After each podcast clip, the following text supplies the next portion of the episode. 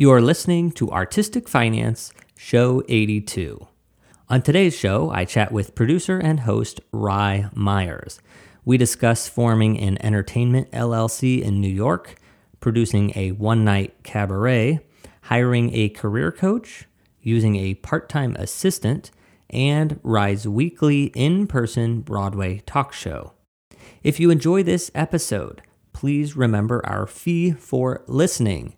That fee is to tell somebody about the show and let them know why you like it.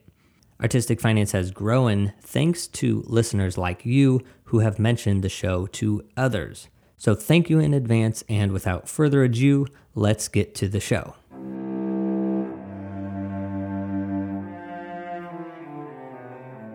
You're listening to Artistic Finance Podcast, where your host, Ethan Steimel, interviews successful artists, leaders, and investors to help educate and inspire artists to grow their wealth. Welcome and thank you for listening. I am your host, Ethan Steimel, and today I welcome talk show host, producer, and your Broadway and entertainment BFF, Rye Myers. Welcome, Rye. Hi, Ethan. Thank you so much for having me. Yeah, absolutely. And this is the first episode of the new year. So we're recording this on January 2nd, 2022 and the Omicron variant is still messing with us. Broadway is semi shut down, depending on the day, depending on how much COVID is happening. But it's going to be a great year. It's going to be a great year for Rye and all of us. It is. Yes. Think positive. Absolutely. So, Rye, can you tell us a bit about yourself? Yes, certainly. Well, again, thank you for having me on, and hello to everyone out there. Happy New Year. Um, so, my name is Rye Myers. I'm a talk show host, producer, and your Broadway and entertainment BFF. I'm 27. I live in Manhattan, and I run RyeTheNewsGuy.com, an entertainment um, news platform that focuses on celebrity interviews in the Broadway entertainment pop culture world, also on content such as video, print interviews, and I've run it since 2015. Uh, been honored and blessed to interview some of the biggest people uh, in our industry that we know and love. Uh, you know, Nathan Lane, uh, Laura Benanti, Billy Porter, George Takei, Matthew Broderick, and so many others. Um, and then I also run Rye Entertainment, which is my production company I run. It's a production company that focuses across the spectrum of digital live events you know live theater uh, tv and film music and all that good stuff. You know i always say to people about me you know i sort of want to be the the next ryan seacrest of my generation. Obviously i'm my own self. I'm you know your broadway and entertainment bff but a lot of people always ask you know what do you want to do? You know and i always use him as a inspiration. And um yeah, I've, you know, I'm celebrating four years here in the city as of the other day. A lot of exciting things happening in the new year. Very happy to be here. And that's a little bit about me. Yeah, absolutely. Well, congratulations on four years in the city. Thank you. Thank you. I know. I can't believe it. That's a milestone. Every year is a milestone to see who's sort of left, who's still here. I agree. yeah. So we're going to talk about all of your sort of like just everything that you're doing, specifically about your production company and sort of how that works logistically and financially. Before we get there, can you describe your demographics? Yes. Yeah, so I am a male. I'm 27 years old, um, white male, single. And my education is I went to William Paterson University I, uh, for broadcast journalism. I did two years at a community college and then two years at William Paterson University in Wayne, New Jersey. Majored in broadcast journalism. Um, great, great location. Uh, it was about 30 minutes away from the city. And then geographic background uh, I'm from suburbia, New Jersey, right outside of Philadelphia, across the bridge. Our city growing up was Philadelphia.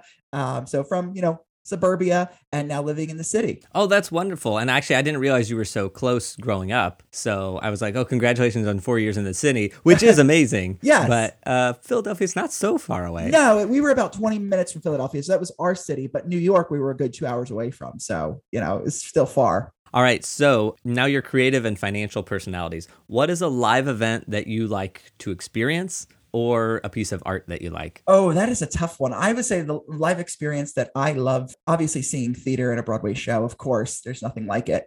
And then um, also concerts. You know, I've been, been on a concert game sort of the last two years. I saw my first concert in 2018. So I've been on a concert sort of role. So that and live theater of any uh, sort, especially now with everything reopened, every time I experience them, especially theater, it just feels like I'm, you know, back at my first time seeing a show. The feeling is just incredible. Wow, that's amazing that you saw your first concert in 2018. So you so you have 3 years of concert experience. Two of those years have been COVID. So what's been your best concert that you've seen? Oh God. Well, my best concert I think I've seen and it's tough because I've seen so many legends. I think is Elton John in March of 2019. Um, I saw him at MSG. He's one of my favorite performers of all time. Phenomenal concert. But I also have to say, literally weeks before the city shut down in February 28th of 2020, I saw Celine Dion at Barclays. That concert was freaking incredible. I mean, it was Celine, and I was so happy to finally see her because I didn't think I'd be able to get out to Vegas this before she closed her show and that that was an experience so i've made it a point to only see legends in concerts you know those who perform and actually sing and don't lip sync so but like in that same breath i saw pink what she does in her concerts and swinging around with I mean, no harness is and singing is incredible but i think elton john for sure in fact i see him again in february from a rescheduled show that was supposed to happen in april 2020 so oh my gosh that's awesome and celine dion is one of my favorites because i saw an interview with her once and she said happiness is a choice and that has always stuck with me.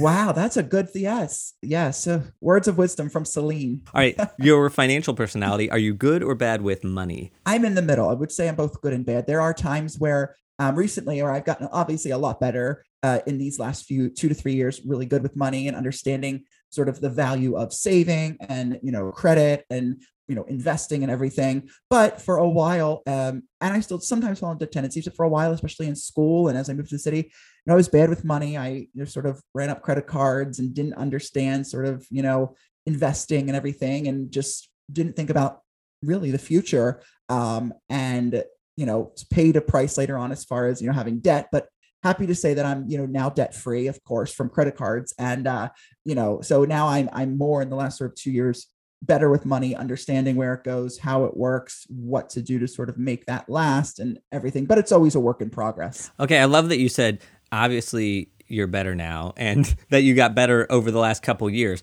why is it what's happened in the last couple years that's that's made you be better with money the biggest thing is obviously moving to the city and having being responsible you know uh, not only for rent and everything and you know a life but i think understanding that like okay you know, for instance, I mean, I had almost like $3,000 of credit card debt when I moved to the city and understanding that like, okay, this is not good. It's, it's not only weighing you down. Yes, your credit score is good, but it's, you know, it's hindering you from a lot of things. It's also like a burden on you. And then I realized as I wanted to continue to be more successful in what I want to do, you know, I needed to be financially successful and independent.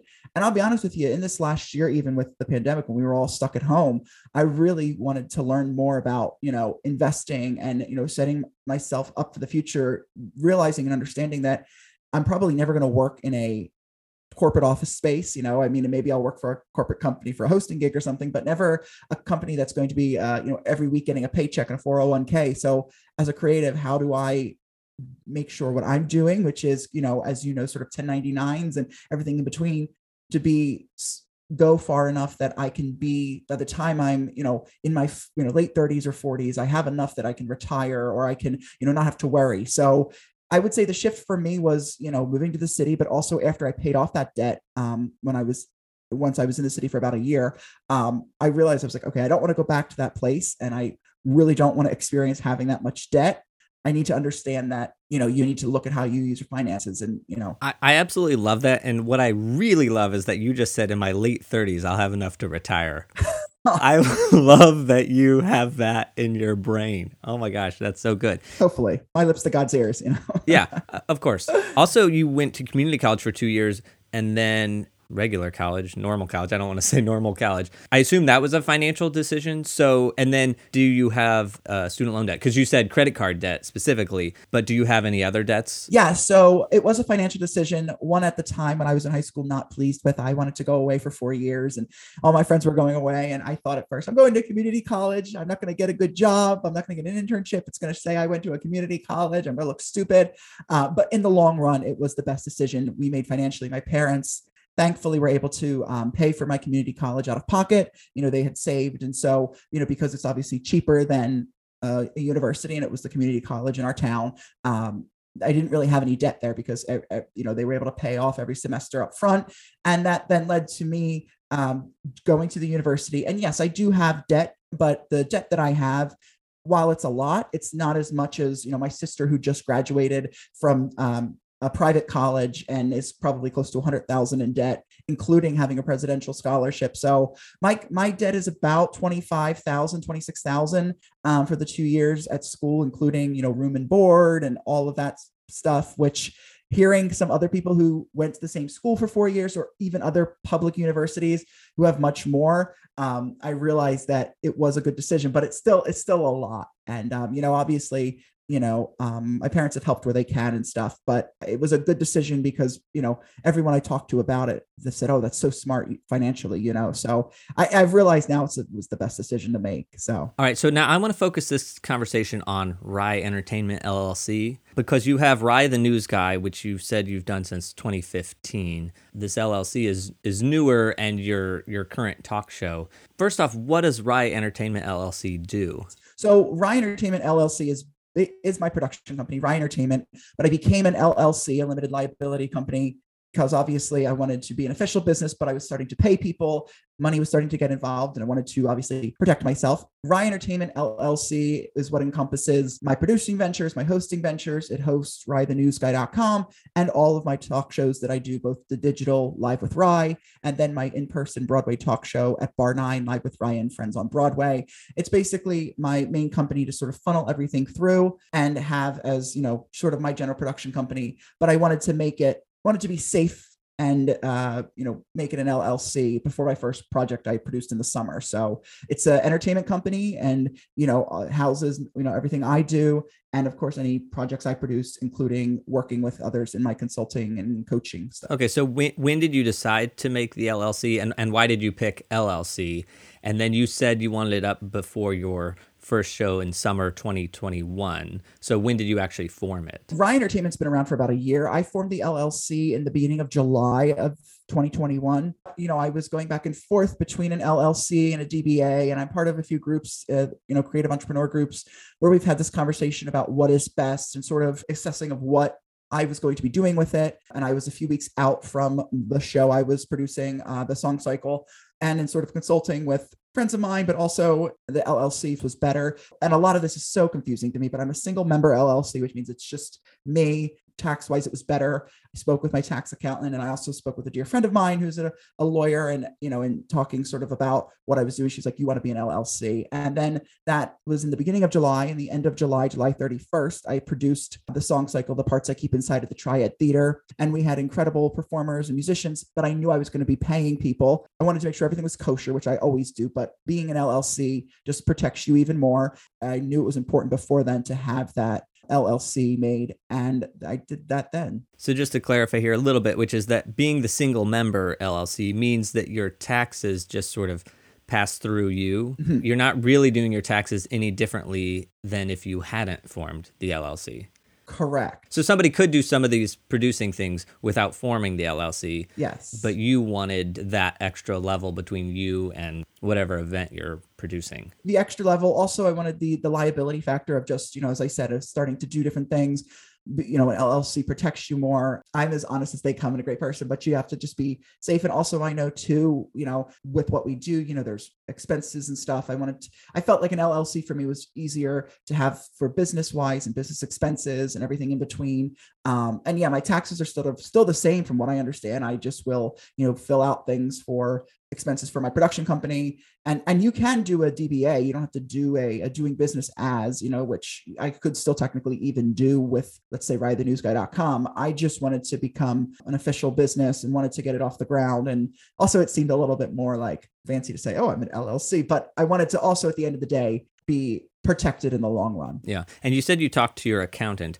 And since this company has only been around for a year, you haven't actually filed taxes for it yet? Correct. So I will, you know, in this in the next sort of few weeks as we get into sort of tax prep, you know, I'll be filing taxes with it uh, for the first time. Okay. And your accountant has told you, yeah, I'll file your taxes with your LLC and you as part of your taxes. Yes, and I have to say the tax person I use is thanks to you. I use your recommendation. All right. Shout out shout out to Tr- Trudy Duran and Associates. I'm just going to plug them real quick. They were wonderful. Um, the person who I work with there is very very helpful and um, yeah, so we're they're they're helping me with my taxes and make sure everything is like kosher and explain everything. I used them last year and I didn't have the LLC, but it was very easy process and um, explained, you know, because last year was so weird with incomes and stuff. So it was it was definitely um, it's been a learning process for sure because I'm I'm not good with math. I'm not good with complicated scenarios. So it's a lot of times it's like learning or calling them or calling friends that I know in the industry or talking with other people like how do you do this or is this because I, you know, while I'm creative, uh, this the sort of the money and the numbers, it, it, it's a lot for me. All right, and I want to give a shout out to Artistic Finance for connecting you to an accountant. Yes, yes, thank you, thank you, Ethan. I'm not a financial expert at all, but anyone listening has any financial questions of any sort, you can always email artisticfinancepodcast at gmail.com, regardless of what the question is. And I just might have the answer. You you are very very smart, Ethan. You know so much, and so I, I encourage people to ask that because you do know such a lot, and uh, you're helping so many people with this. Oh, I absolutely love that. I connected you. Oh, that's so, oh, I feel so good right now. yeah, it was great. It was so great. They were responsible and, and knew exactly what I needed. So they, you know. Yeah. Um. Okay. So before this LLC, you've already filed taxes previously. Have you itemized in previous years? Yes, I had previously because there was a time where I was working at home. And so, you know, I had sort of, you know, you do the itemized with your like apartment and everything and, you know, your phone and, and everything. Yes, I had itemized, but not terribly too much. My taxes were always very simple, very easy. I think 2020 taxes were sort of the first year I itemized because that was when I truly first became a uh, independent contractor with what I was doing. So, but it was not complicated and there wasn't that much to do. So because I, I figure you have some idea of what you can itemize, what you can't. Because I found that to be a little bit of a learning curve because a lot of my mentors had said, Oh, save this receipt, you can write it off. And then later when I was doing my taxes, I realized, oh no, I can't write that off. That was a waste of time saving that receipt. Again, to plug artistic finance, episode 44 with Corey Paddock we go through all the itemizations. It's a semi boring episode. However, we do cover every single line item that artists can sort of write off. If anybody wants to sort of review all that or think about that since tax time is already upon us again. I know. Well, and that's and I and that has been the biggest thing for me is I want to make sure I do everything right. And I'm so scared of like sort of the tax man. I don't want to be audited. So I do, I'm always checking and like even you know asking others who do this who do have an llc or sort of do what i'm doing but at a more advanced level like can i write this off or if i do this? And they'll say like oh that's a business expense. Make sure you keep that or keep that track of that or so. And but as you said realizing too what is a business expense and what you can um, itemize and what not your llc when you formed it uh, is it formed in New York City? Yeah, New York State. Yes. New York State. And did you get help forming it or did you file all the paperwork yourself? So it's funny you say this. I was going back and forth with,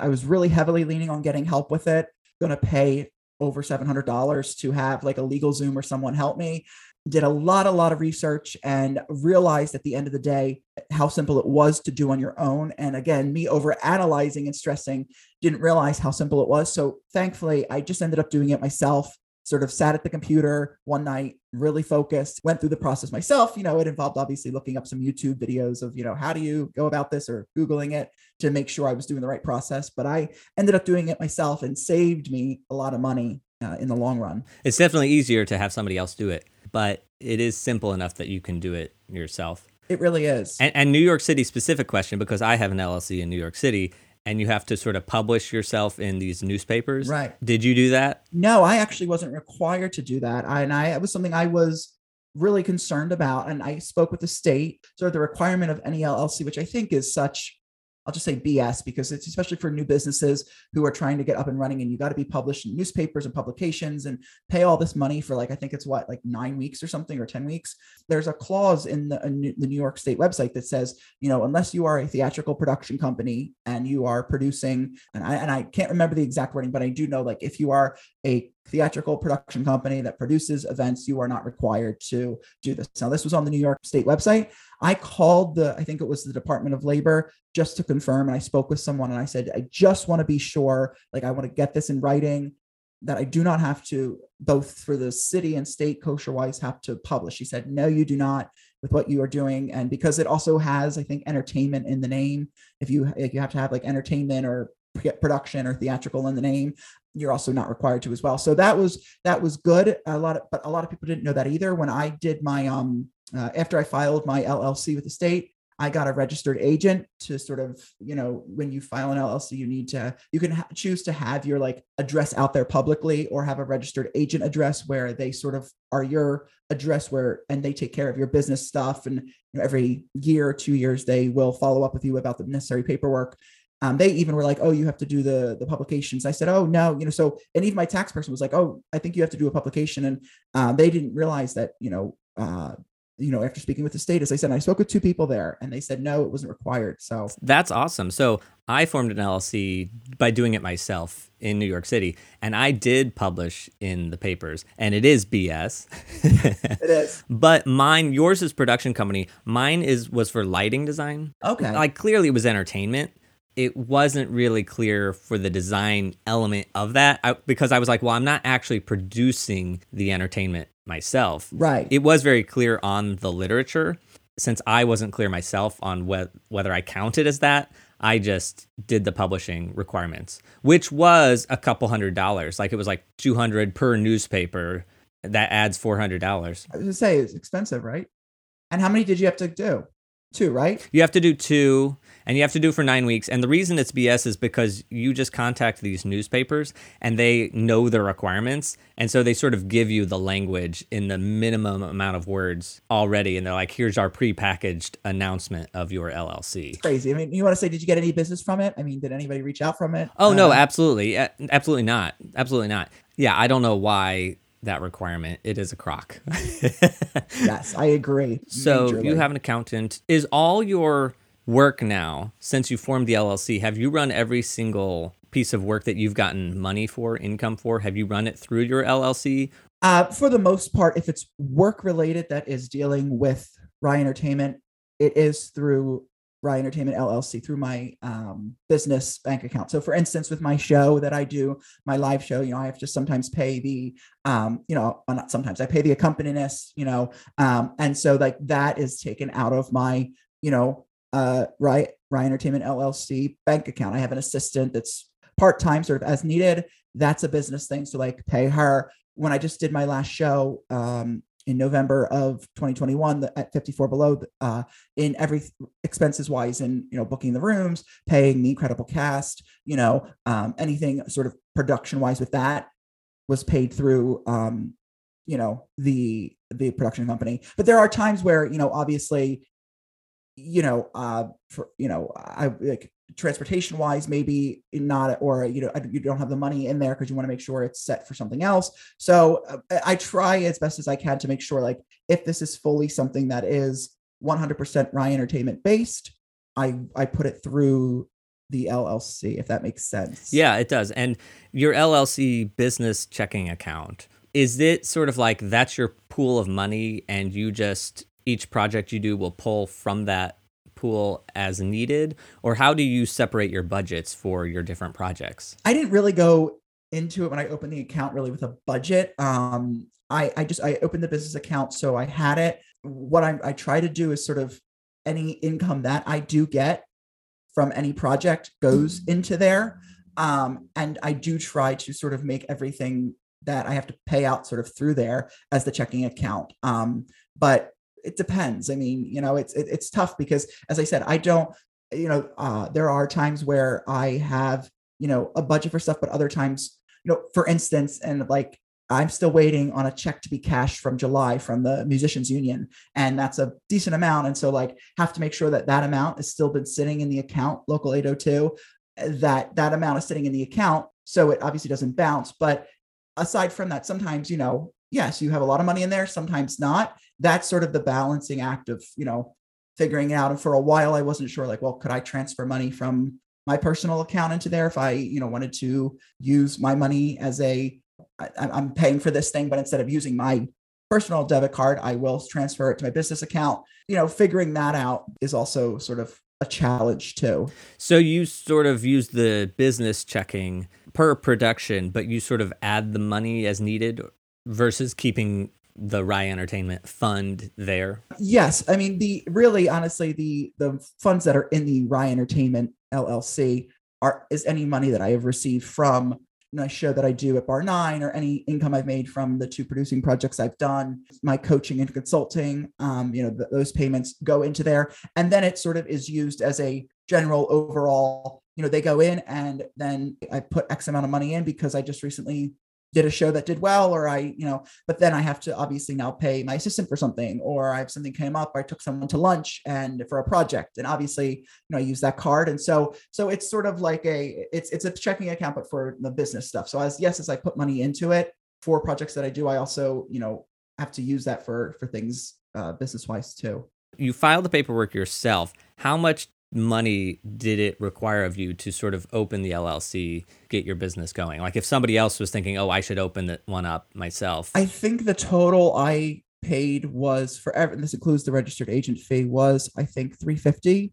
So it's about to file through the state of New York on your own for an LLC. I want to say it's about 200 to 250 for the actual certifying you are an LLC and all of that. And then, as I said, I chose a registered agent because I didn't want, you know, I don't have an office. I just right now have my apartment and I didn't want my apartment to be out there you know publicly for uh, you know because when you create an llc you do have to put an address on file you know you can choose you know if you have an office great you can use your office address and that's public but since I work out of my apartment, I didn't want my apartment information out there. So I used a registered agent and I think they were like 100 or 150 for the year and uh, you know very very reasonable and they sort of took care of everything. So it was about 350 and again saved me what would have probably been another 400 and some dollars had i used like a LegalZoom or sort of uh, another companies that i was looking at to help me. Still a lot you know but it was much less than i thought and um, saved in the long run. I would say for those who are trying to do that, that would probably be the best way to just do it yourself. Spend the 200 or 250 through the state, and then obviously choose your best course from there. But do your research first. All right. Now, 2021, of course, was during pandemic, but that is also the year you formed your LLC. So, how did you make income in 2021, or how did Rye Entertainment LLC make income in 2021? I will say it didn't make a ton of income, um, but the income that it did make was through my project. So, for instance, the first really income it made was from the parts I keep inside the the song cycle, the Triad Theater, which sold out. You know, at the end of the day, after I paid everyone out and fixed up expenses, there was income from that. And then obviously in September of that year, I started my in-person talk show live with Rye and Friends on Broadway, which is every Thursday at Bar Nine in Hell's Kitchen. I make money through tips if people want to donate. And then also the bar, like I get a certain percentage. People that come in, you know, I get a like 10% from the bar. So not a lot, but any income from that then went into Rye. Then the sort of the next income was in November when I did my show at 54 Below was from that. And so that was really the income that came in. Obviously, there was a few times I have a few coaching clients. So obviously there's some income from that. So those are sort of the main things. It was, you know, the two producing projects, the show in person, the weekly talk show, and then uh, the few sort of clients that I have is sort of how I made my income in 2021. As like with all businesses, first year didn't make hardly anything, but I'm, that's okay. I am, you know, it was, I, I'm learning and obviously doing other things to make money in the meantime for myself to survive, of course, you know. So, all right, the tips from Bar Nine show. Mm-hmm. Now, tips are this whole thing of like, don't run the money through the government so they don't get their cut. Right. Do you take that money and put it into your business account or do you not? Okay, so when I say tips, it's literally, I mean, since we don't get paid, it's like uh, all of their at Bar Nine, all of their shows they do there. It's like Venmo, you know, if you love what you see, Venmo, you know, they're they're doing pianos, the musicals. It's like here's our Venmo,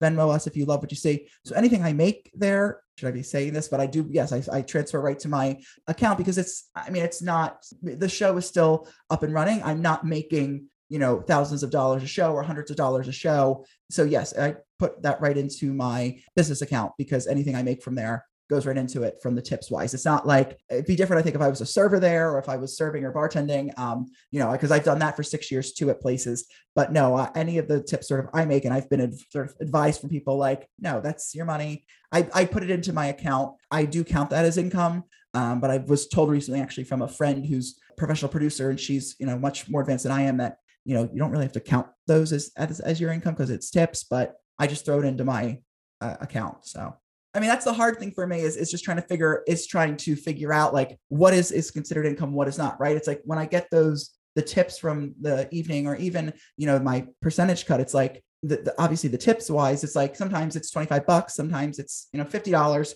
Do I count that as income? And then on my sheet at home, you know, put that, that, oh, okay, I've Rye Entertainment has made $50 and that's like income for the year. Or is it just sort of go into the bank account and you have that extra, eh, you know, and it's not income because it was a tip. So it's it is a sort of I'm trying to understand it, you know, because it is it can it gets confusing. It really all of this really does get confusing, I will say. My rule of thumb that is not official and I'm sure is illegal is that if it's under $600, you don't really need to keep track of it because if it's 600 or more, yes. whoever gives you that $600 is supposed to send you a 1099. 10, yes. And that was something that and again, thank you again to for recommending me about with your tax person because that was something when I was doing my two projects and I was speaking with her about like, hey, you know, I had the LLC and her big thing in which I knew, like you said, if you're paying anyone over $600 in any form, you need to 1099 them at the end of the year. Thankfully, that wasn't the case. And I won't have to do that this year because I didn't pay anyone over $600. But yes, you're right. Anything over 600. So I guess that also includes for like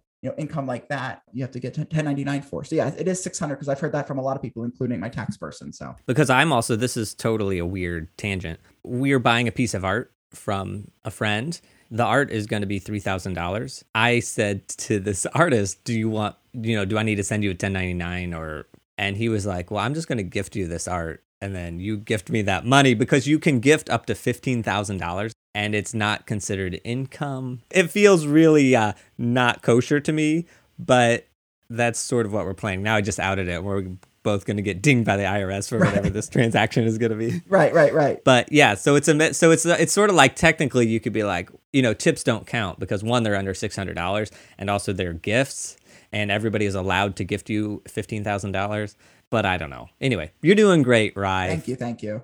You did the in-person shows uh, live at Bar Nine in 2021. Before I get to that, you mentioned coaching. So, what is the coaching that you do? Just to real quick to backtrack, yes, I did the shows in 2021. They are resuming in 2022, actually starting again this Thursday and every sort of Thursday going forward, live with Rye and Friends on Broadway. The Broadway Free Talk Show is continuing. But I, yes, the coaching. So I coach and consult um, creatives in all aspects, helping them to build their brand, help to produce a project, grow a, a platform. You know, I've talked to some great people who kind of want to do what I do. You know, oh, how do I interview a celebrity? Or I'm a writer and I want to write a blog about theater or about sort of music. How did you get your website up? How did you? And so I work with people of, of all sorts, getting them to, you know, their projects off the ground from sort of page to to actual something, helping them to market and get in with sort of press people and marketing companies and you know sort of my connections that I know and sort of everything in between. I'm as I said, it's been great. A few people who sort of were doing what I do, wanting to create a website platform, blog wise or stuff, and sort of saying, you know, how do you do it, or how did you start, or you know, how did you interview this person, or um, how could I do that? You know, where do you find their information? So I've learned that you know a lot of people do always come to me and say like, how do you do what you do? or i want to learn that. And i you know always tell people uh, but then in working with my life coach or my career coach and uh, you know they've said you know you should everybody's really today is coaching and consulting. And like if people are asking you for stuff give that to them but give them as a service. And so you know as, as, as a coach and as a as a consultant in, in the creative world i taking my six plus years of everything i've done in digital in live stuff and helping them. So i've grown you know i've helped people to sort of start projects. Ideally the would love to join on as a project as a consulting producer you know to sort of come on and use my expertise on a project that's sort of off the ground whether it's a continual run at a cabaret venue or at an off broadway or even a singer sort of person that I can come on and help to consult them with, you know, marketing, with press, with ideas for ticketing and everything um, that, you know, they might need. That is obviously would be a, a, great dream to do. So who is your life coach? I use, uh, yes, I, I will plug him. My life coach is Brett Shuford, Broadway life coach, but he's actually now rebranded to the creative life coach. He is incredible, incredible, not only just a kind human being, but has taught me so much. I mean, in this last year, since we started last January, everything has grown in the way that I do things, of how I go about things. Uh, my life has truly changed because of working with him. And I uh, was hesitant at first, uh, you know, because I was somebody that was like, oh, you know, these coaching people, like they just want to, you know, take you for all your worth, and you know, they, they don't teach you anything.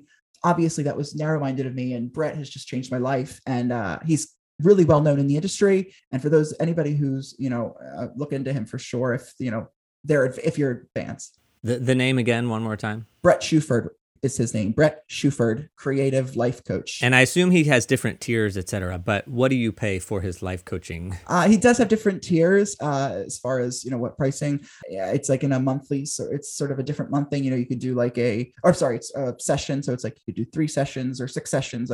I pay about, uh, depending on what I can afford, sort of for that time.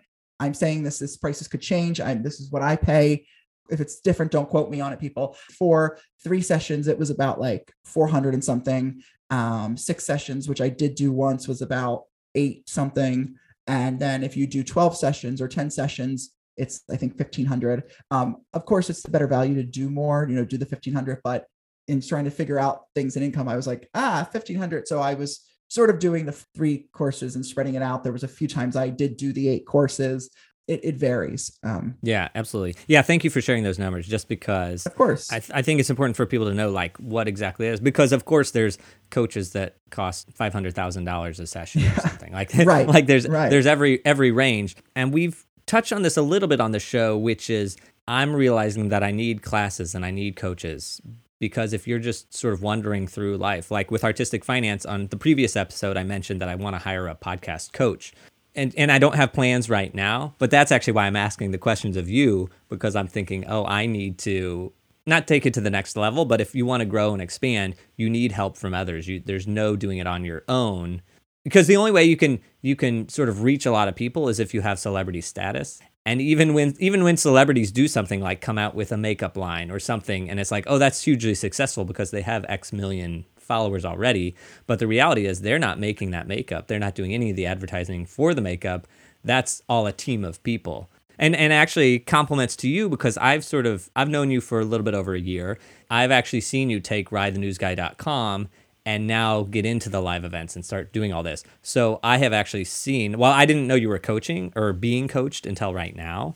I have I have seen your growth over a year and it's quite impressive. Well, I owe a lot of it, as I said, to my coach, Brett Shuford. And, um, you know, we all need coaching in some way or another. And I think that that's what I have learned is, as you said, you were, you know, you're looking for a podcast coach and there are people out there with this expertise and you don't realize it because everyone, you know, but everyone has something to offer. And I think there's room at the table for everyone. And if you have something that you can offer a service wise to others and help them, and it will help them to grow and be better, that's what it's all about. And you know, and that's why I started with my coaching.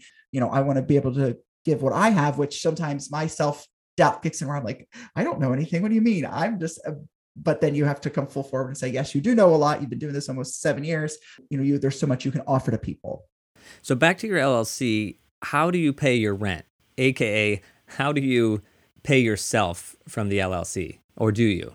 You know, I really don't pay myself right now through the LLC in the sense of there's income in there that I use for show stuff. Um, I work on the side. I do a few side hustles in my personal account, and you know, I have a part-time job and obviously savings. Um, and so, as a sort of true creative, I'm working for myself, but uh, rent and everything I you know pay through sort of the jobs that I do on on the side that are not related to Rye Entertainment, you know, working part time and stuff like that. Sort of my savings. So I, want to hopefully in 2022 get to a point where I am paying myself and making a lot where I'm paying myself and also have enough for the projects. But right now, the money that's in there is solidly just for you say expenses. You know, I need to make sure that if I'm going to do something and I have my assistant do it, you know, the money's in there for her, or I'm going to pay the accompanist, you know, that the money's in there. Um, you know, so sort of I'm doing it like that. My personal checking and savings is what I use for paying rent and sort of, you know, you know paydays or paychecks from you know things non Rye Entertainment related. And you've mentioned an assistant. Are they working for you full time? How does that work? And what do they get paid? So yeah, I have a wonderful, wonderful assistant. She is uh, college student. I'd be honest with you, I was looking, I needed help, and I somebody that doesn't like to ask for help. Not because I'm stingy, I just always feel like I'm bothering someone, and I feel like nobody. And it got to a point, and again, kudos to Brett uh, who said, you know, you got to put it out there. There's people who will help you. It's the only way you're going to succeed as a creative. And I could not afford, and still at the moment couldn't afford a full time or even part time. So I'm looking for someone that could do and sort of as needed. Hey, this is what I need you to do. And so I, I set out and I uh, through friends of mine um, in sort of some groups that I'm in, they connected me with a university, and uh, I put out that I was looking for, you know, an assistant. This is as needed. It's going to be very inconsistent, minimum of four hours a week. I think maximum four hours a week. It was 50, I pay 15 an hour, so it's extra income, but it's nothing, you know, it, it, I'm not able to, unfortunately, at the moment to pay anything great, but it's been a big help because the person who is my assistant, she is learning so much and loves it. And, you know, I'm learning to delegate and to get that help. And it's been really worth it. You know, I, I wanted to sort of had something that was lenient like that, find someone who could help me and understand that, like, listen, there's going to be times where I don't contact you maybe for two weeks,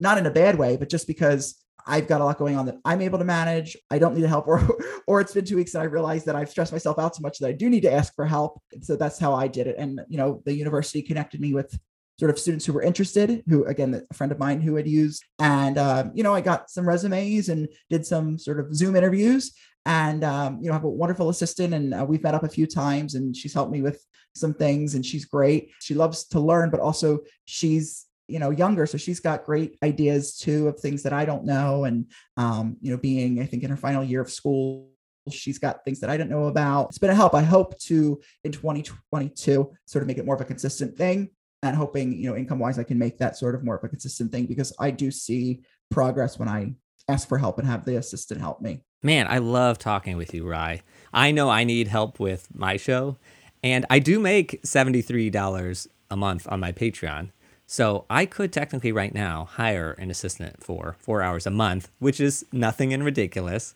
but it would help me. You could, and you can also, I mean, there's options out there. You don't have to do somebody even in person. There's virtual assistants. I wasn't too keen on because I wanted somebody I could really know. I mean, there are virtual assistants who sort of work in other countries, and you know, I think through uh, like Fiverr and stuff that can help too, uh, virtual assistant programs. But I wanted somebody who was sort of understood the industry. So there's options basically. You know, you don't have to if you're worried about finding someone. There are a lot of great, you know, people out there that can do tasks like that, you know, virtually.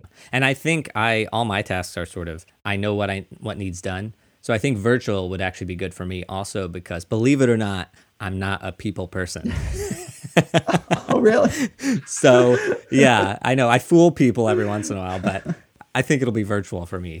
So, you've mentioned that you produced a concert called The Parts I Keep Inside at the Triad. What was that? So, The Parts I Keep Inside was a song cycle that explored the virtues of the human condition through the eyes of the composer Jeffrey Schmelken, as we explored moments of vulnerability, sincerity, embarrassment in an effort to discover the truths that unite us all. Written by Jeffrey Schmelken, who is a up and coming composer. The song cycle, which for those who don't know, a song cycle is a group of songs, no dialogue. There's not a musical, it's not a play, it's just songs sort of sung back to back. And they tell us a little bit of a story, but they're all just in one it was a it was a hit and i loved the message behind it you know as you know the, the the true meaning of the parts i keep inside is everything that we keep inside as humans you know the embarrassment there's songs in there about like oh my gosh, my first crush, or you know, the embarrassing moment when I saw the person I liked and I, you know, didn't want to tell them I liked them, or you know, finding moments that you know I was embarrassed at work or I was scared, and and it, it was it's a beautiful, beautiful piece. We're working on it uh, in the next few weeks in a work session, sort of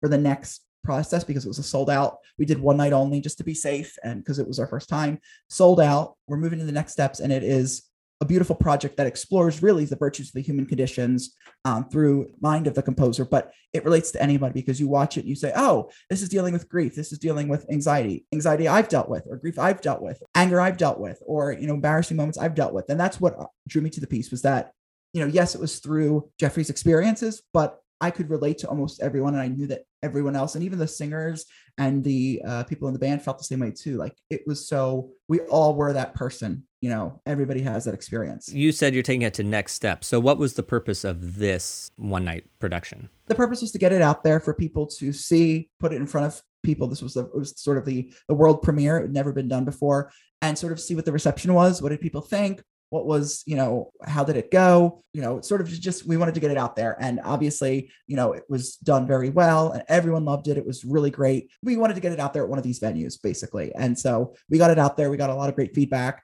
there's next steps that we want to take for it um, that you know jeffrey has planned and I, you know i have plans and stuff so you know, great effort. Can you walk us through the finances of that, just in case anybody listening sort of wants to put on their one night song cycle? Sure. So I'll just ask some basic questions. If you know it, you can say it. If not, you can you know push it away. But uh, what were your total costs needed to put that thing up? I, I think our total cost total was about 1600 2000 was the total cost now that i will preface with we had a gofundme. We also you know had money that from the venue. So we tried to fundraise as much as we could out of so that wasn't truly just all out of our pocket you know jeffrey and i because he was my co-producer for it. So that was i think the total cost of everything. Okay you mentioned you got money from the venue. How did the venue how did that work? Each venue is different. Each venue has their own set of ticket standards or how they pay. For the triad it was you know we set a ticket price uh, and we got a percentage of that ticket price if not all of it and then obviously they took their fee, which like a 30% fee. And then they took a credit card processing fee, which ended up really not being terribly much because we sold out. Their process was, you know, every day you sort of got a box office report of how many tickets you sold. And, and then sort of from what we raised, you know, that was able to help offset to pay us back, but also pay the cast and pay the fees that we had. Um, everything all together, including rehearsals and paying the cast and everything. I think it was about like 1600 to 2000 but it doesn't have to be that much for someone. I'm just going to say 2000 because that's an easy number for me to think about. How much of those costs did you have to pay before the ticket sales came in? Uh, before the ticket sales came in, I would say I think upfront I paid about 550 500 was four to 500 but again jeffrey and i we split a lot of the costs you know we would say you know I'll, I'll pay for this and you pay for that and obviously we'll reimburse ourselves once we get paid back or you know so that was and that was good too you know we wanted to make sure every know nobody was left out in the mud. What was your total income i guess from ticket sales after all the fees? Like what money did you actually walk away with? Did you make less than $2000 in the ticket sales so that you lost money or did you make like 2100 you know I, I don't know how you split it after that with jeffrey etc our total income no our income was more than 2000 i think we did 2200 2300 was was what we got something like that. And then obviously that went out to paying cast and paying everything and um, so we did make i mean because we sold out obviously and we and then we priced the tickets at a point that we you know were over 2000 that we made now that's not what i walked away with uh, but that's what uh, the show made and just a little logistics question because you sold out how many seats can the triad fit i want to say it's 110 110 around that. Yeah, sig- significant, L- larger than off Broadway venues or off off Broadway venues. Yeah, and uh, yeah, it's an off Broadway venue too. Yeah.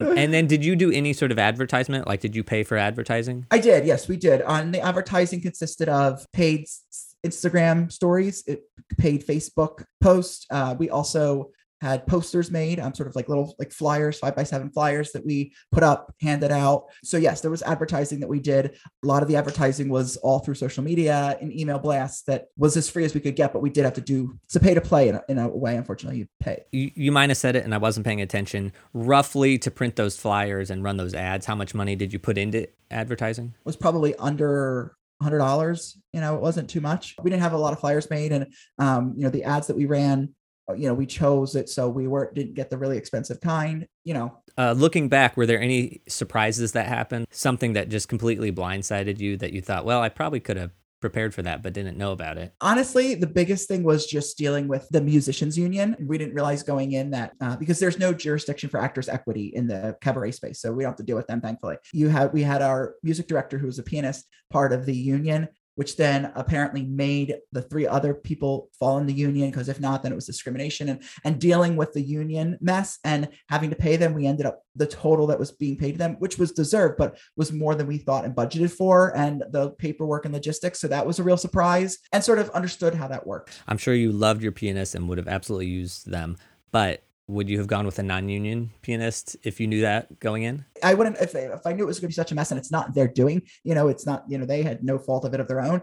I maybe would have said, let's try for someone who isn't, but this person is beyond talented and um, I don't regret having them at all. Oh yeah, no, absolutely. I mean, we're all, I assume, very pro union, pro paying people what they're worth, pro. Of course, of course. And, and unions help with that where it's like you don't have to necessarily think about, oh, is this what they deserve? Other people have figured that out for us. Thank you. Of course, yes. so, but I'm just saying if somebody else is going to do this, that's something they might need to think about. Big time. And that's and it and it depends on the venue. You know, 54 below, for instance, they take care of all the union stuff. You know, you check a box on your contract and they pay them and deal with that. So you're not you know you don't have to deal with it but other places don't so mm, okay any other lessons that you learned from producing that show be flexible be open understanding that things are going to happen at the last minute try to be prepared for every situation that comes both financially and non, but and, and have fun. All right. Well, congratulations on doing that, on selling it out and making it happen and not losing money. Oh, thank you. Okay, so I've gone a little long, but I still want to talk about Live with Rye and Friends on Broadway, which is your live show on Thursdays at 7:30 p.m. at Bar 9 in Hell's Kitchen. It is. So I kick off Theater Thursdays. It is a Broadway Broadway themed talk show. It's the only free Broadway talk show uh, right now in the city. There's no covers, no reservations, no minimums. And I talk with Broadway stars, Broadway adjacent people, industry professionals. Right now, mostly since in 2021, it was all Broadway performers. And so it was, you know, there's live performances, they perform a song or two. There's Broadway trivia where I give away some incredible Broadway prizes that are merchandise related. We've done given away tickets. So it's a good night where you can, in an intimate setting, where you can listen to your favorite star hear stories from their past, what they're up to, but also hear them perform songs that maybe they've never performed before. Also enjoy an evening out with friends and maybe even come go home with some Broadway swag if you know your Broadway trivia. And, and so that's what it is. It's a talk, it's a Broadway talk show. I host it at Bar 9, which is 807 9th Ave between 53rd and 54th. And then after me is uh, Masks and Musicals Broadway Karaoke, which they were there before I was, but I kick off with the talk show and then it goes into uh, people singing their heart out for the night. So correct me if I'm wrong on this. If anybody listening wants to meet Rye and wants to attend one of these shows and wants one free drink, they can volunteer to pass out flyers in front of the venue on Thursdays. Thank you. Yes, yes. I'm looking for yes, currently for street team. Get the word out. We have flyers that are that I've made, you know, to stand outside, uh, stand at the corner, give to people as they walk by, and be excited. Talk about the guests. Talk about why they should come in. But right now it is unpaid. But the perk is you get a free drink, first round free drink, and then obviously soft drinks are free, and you get to enjoy uh, an evening, you know, uh, of supporting and helping to support a show and see a great performer. You know, if it's somebody that you really like to, you'll get to meet them afterwards. And you know, I am forever grateful. So yes, you get a free drink. If you're not a drinker, you can have you know free soda, whatever. So just you know, reach out to me because I'm currently looking for help with that. Okay, none of my listeners are non-drinkers, just for the record. I'm kidding. I'm kidding. I'm sure some of them are out there. um, all right. Well, Rye, thank you so much for being here. I want to wrap up before I let you go. Where can people connect with you? You can, yes, people can connect with me on social media at Rye, R Y E underscore Myers on Instagram, Twitter, TikTok, and then official Rye Myers on Facebook. Instagram is where I'm most active ryethenewsguy.com, R-Y-E, thenewsguy.com, and ryentertainment.com, R-Y-E entertainment.com. Reach out, shoot me a DM, whatever you want to talk about, or if you have a question or you want to learn more. Um, I always try my best to follow back and, you know, keep up with everyone. So, but I'm most active on Instagram and, um, you know, keep up with me. As I said, you know, ryethenewsguy.com though has everything. And as I like to say, it's Rye with an E, like Liza with a Z. That's it for this week's episode. My takeaways are you can open an LLC on your own. Life is easier with an accountant. A one night cabaret that pays all participants can be produced for $2,000 or less. And paying for coaching and assistance will be necessary to grow. I'm repeating that last point for myself. Paying for coaching and assistance will be necessary to grow. So, what did you think of today's interview? Let me know by commenting on LinkedIn or email me at artisticfinancepodcast at gmail.com. To my patrons, yes, that's you if you're a patron. Thank you for supporting me from 2021 into 2022. It's been a crazy ride for the live event industry, and I thank you for throwing a few of your hard earned dollars my way. Now, since this is artistic finance and our goal is to destigmatize money talk, I'm going to kick off this year by sharing our show's finances with you. So, our total monthly income is $133 before taxes. Our total monthly expenses are $90, so that leaves us $43 a month that we're making. Now, the expenses I mentioned don't take into account the $600 microphone I bought and some other miscellaneous expenses, which, if we added that all up, would put us in the red. We also have never paid anyone who has helped with any of the work on the show. In the past, that's been editing, that's the website, and of course, the intro and outro music and voiceovers. So far, I've paid for all expenses out of pocket, so the Patreon pool from the past three years sits at $1,319.45. So in 2022, my hope is to use that money to get new theme music, to hire some assistants, and or hire a coach or consultant to help grow the show. I'll type up a more detailed expense sheet and post it on Patreon. If you're a patron, don't look for it just yet, but it will be forthcoming at patreon.com slash. I just wanted to take a minute and give that update so that I can do my part in having an honest money conversation. Now, if you're listening and you're not a patron yet, but you want to help support the show, I invite you to make a pledge at patreon.com slash artistic finance. Tiers start at $3 a month. You get early access to episodes, a private podcast feed, and since I listed artistic finance as a business on LinkedIn, you can list yourself as a producer on your LinkedIn profile. Visit patreon.com slash artistic finance. And if you aren't ready to join our Patreon producers, please remember our optional fee for listening, and that is to tell someone about the show. Share this episode with your BFF and let them know why you listen. Thank you for listening and supporting the show. Have a happy new year, and until next time, break a leg.